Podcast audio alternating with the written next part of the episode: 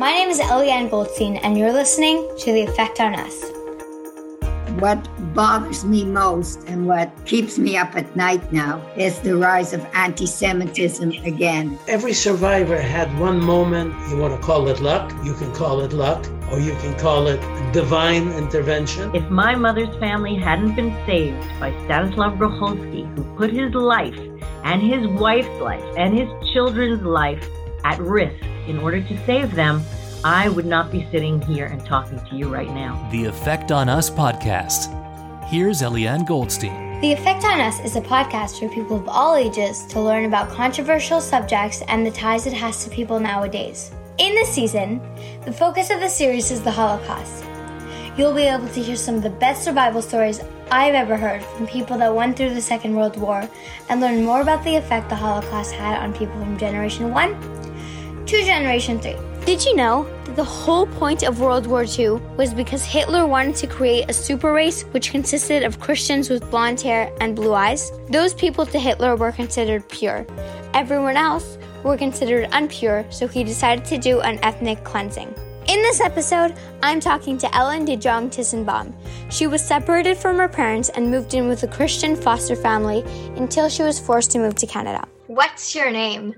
My name is Ellen de Jonge. It's a Dutch name. I'm Dutch. I was born in Amsterdam. What year were you born? 1936. What was your family like? I had a father, and my father was the first Dutch Jew that was killed doing underground work against the Germans in 1940, very early on. I had a mother.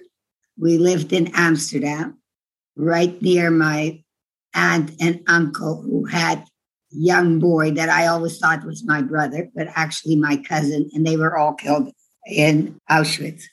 My mother and I lived in Amsterdam. I was obviously very young. Um, when the war broke out, I was not allowed to play with any of the people anymore, right?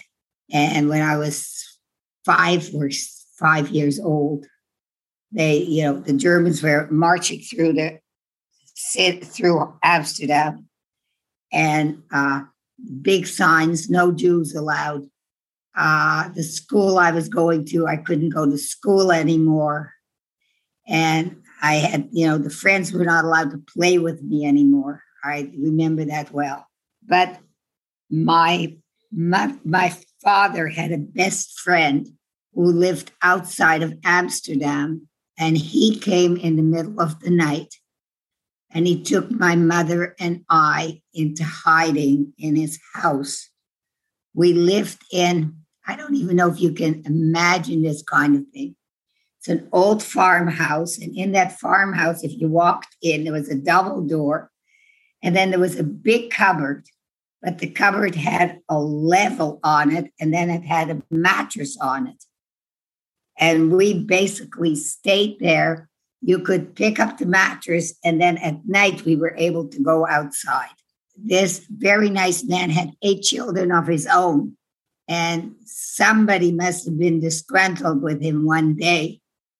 And uh, all of a sudden, we were there. All kinds of Germans came with their, their bayonet, whatever, whatever, whatever, whatever. And we were picked up. And uh, put in a sort of a truck and brought into a special place in Amsterdam from which we were. Uh, so uh, in Amsterdam, there's a place that is still there today. And I went to visit it with my daughter a few years ago. And I was hoping to take my grandson this summer, but it doesn't look like we can. Uh, it's called the Schouwburg, S C H O W B E B U R G. And that's where they took all the Jews. And it was looked like a very nice place. And they were all kinds of Germans with this awful German music with German shepherds that up to today I do not trust a German shepherd. Very loud noise. And they put us into this awful train that led us to somewhere. And um, we lived in a barrack. my mother went to work and she got, uh, we had very little food. I was a very blonde little, pretty little girl. So I was able to sort of sneak around. I didn't have shoes or anything. And at night, and in the evening, I would go to where the Germans were planting and steal potatoes and feed my mother. Unfortunately, I think I fed her all these awful potatoes and peels, and she got a disease, which now that I'm a nurse, I understand. But as a little girl, I didn't. She got what we call edema. So her legs swelled up and her arms swelled up, and she got bigger and bigger. At the same time that we were picked up, the person who was at whose house we were drew up papers that I was his legitimate child. Like I, that my mother and him had produced me. So, and he was the mayor of a small town called Weesperkarspel, and he had a lot of influence with the Germans. He was able, he had an iron business to buy me out of concentration camp. And I can, I, for the best will in the world, I can't tell you when I came out, how I came out. All I know is that my mother said goodbye to me in, camp and said her last words to me were never become Jewish again. Somewhere during the time that we were hidden, a priest had uh, put some water on our head and you know said abc now you're christian. So i went on this train back to Weesperkarspel where they lived. I left my mother. I never saw her again and went to live in this house with the eight kids. At the time i was very very ill. I had what they call some kind of a disease where you couldn't swallow i guess i had some kind of typhoid fever but somehow I survived that. When I got well enough, the war was basically, I don't know how long I was in camp, I can't tell you. And I have never wanted to undergo analysis to find out because I really I didn't go to school. I started going back to school. And for my own protection, I changed my name. I took the name of the family that I was living with. At the same time, Holland was going through very deep depression. They were all starving. The Germans had taken all the good food. The farmers were starving. Everybody was starving. And all of us had no food. We were living there. The men in the house met my mother's best friend who had been married to a Russian Jew by the name of Gorovich who used to teach the Germans how to play tennis. Somehow, one of the commanders had found out that he was Jewish and taken him to concentration camp too. So this lady and her two kids went to live with my father's friend. She, this lady was my mother's best friend. And eventually they got married and they had a daughter who's my stepsister who lives in Florida, who I dearly love and see all the time. Her two children now moved in, and now there were 11 of us with no food. So, up till today, if you give me beans or anything like that, I will gag because the only thing we had was beans. And if you didn't have them for breakfast, you had to eat them for lunch, and then you had to eat them for supper. And along with that, they gave you cod liver oil. The war went on, and eventually, I guess we were freed. People would ask me, uh, do you want, do you know that you're Jewish? Do you want to go live with your aunt and uncle in Canada? And I said, no, I'm very happy here. So they sent me to the Jewish, whatever it was, this Jewish organization that thinks that all Jewish children had to be saved, sent me to the psychiatrist. And up to today, I do not go. I was I took a course in Adlerian psychology. And I dropped out when I had to go to, uh, to for psychological testing because I refused. And they kept asking me, "Do you want to be Jewish? Do you know what it's like to be Jewish?" And all the time, as a little girl, all you hear is in the back of your head is your mother's voice. Don't ever become Jewish again. I started going to church. I was a very good Christian. I went to church. Whatever happened to my parents was not the Germans' fault. It was somebody's fault because my parents must have done something wrong. All the Jews must have done something wrong. So the Germans were, had to get rid of these awful people. That's the way I was brought up. As I grew up, all of a sudden, my stepmother said to me, You know what, Ellen, you're starting to look Jewish again. And I really did not know what that meant. What does it mean to look Jewish? Did I look different from her kids? Her kids had a, a Russian father. They were very dark. They looked much more Jewish than I did. But it started coming into my head. So at age almost 15, these two people showed up at my door and were supposed to be my aunt and uncle from Canada. And they lived in a place called Trout River, which is about 60 Ks away from Montreal, right on the border going to Malone, New York. And they told me they were my aunt and uncle. They were my father's uh, sister and brother, and they love me. And ooh, anyway, I had to go with these people. I didn't speak German. I didn't speak, they only spoke German. I didn't speak English and I didn't speak French. And I had to go with these people because apparently my grandmother lived here. So I arrived on this farm. I don't even remember when. And I walk into this room, and this old lady grandmother, I guess she was much younger than I am now, at this room with all these little dolls, because she couldn't, she only remembered me as a two year old. I didn't remember that I, you know, I had grown up. I didn't want to be there. I didn't want to be Jewish. I ran to church. I got beaten up by my uncle. I worked in the restaurant. I worked on the farm. I took eggs to bring to the farmers in Montreal. I went to school. I the only salvation was my cousin, who was very nice to me. I hated my grandmother, and I wasn't too fond of my aunt and uncle either. Uh, eventually, I graduated high school. While I went to high school, you know, we're talking about anti-Semitism and about racism. They had never seen a foreigner like me. I walked into grade nine. You're going into grade seven. Think about me walking into grade nine with a bow in my hair and knee socks. Can you imagine what the kids thought of me? Wasn't a very happy thought.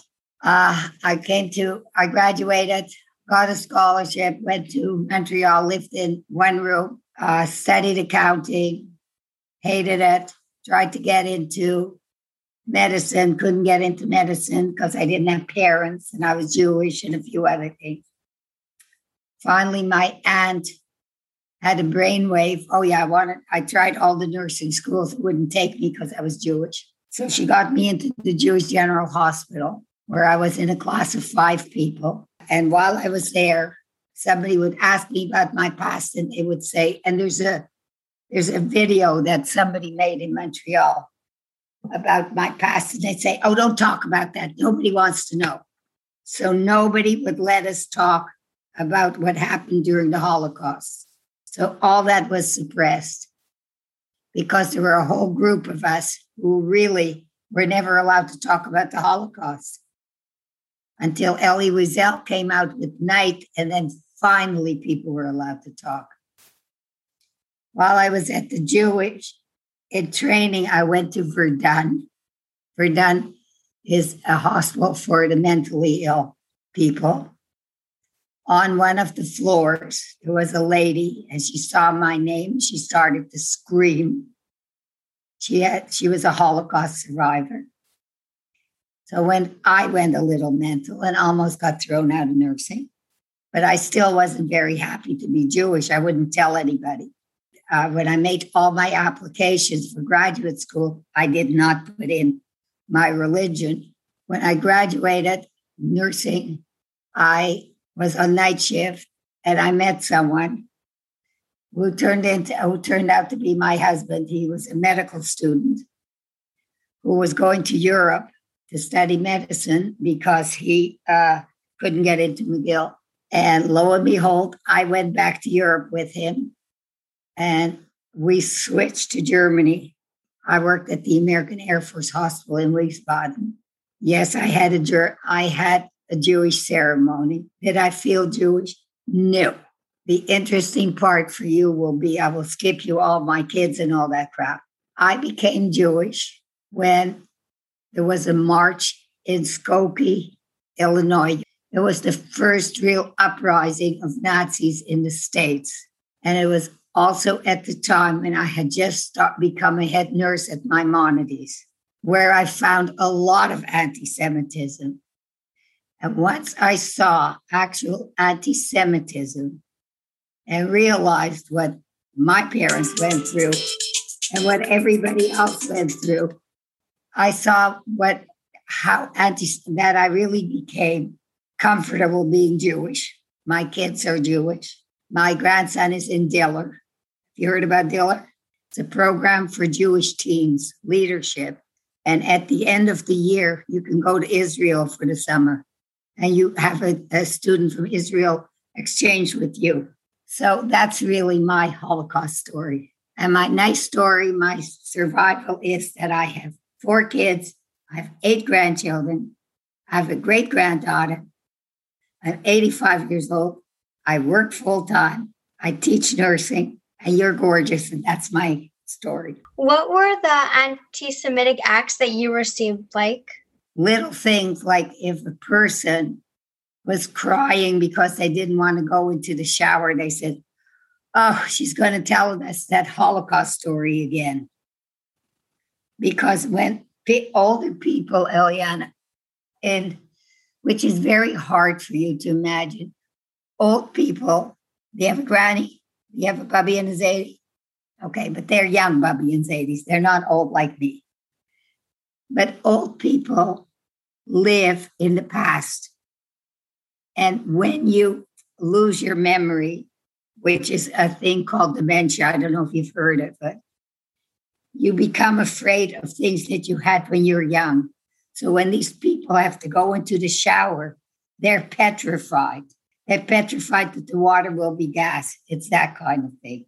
Or they would say, Oh, look how Jewish that person looks. Or, you know, uh, oh, well, all the Jews you know, they're always Jewing you, and it makes me crazy. And even my very close friends at school now will say, Well, you know, are you going to a Jewish lawyer? And that's why they're charging you so much.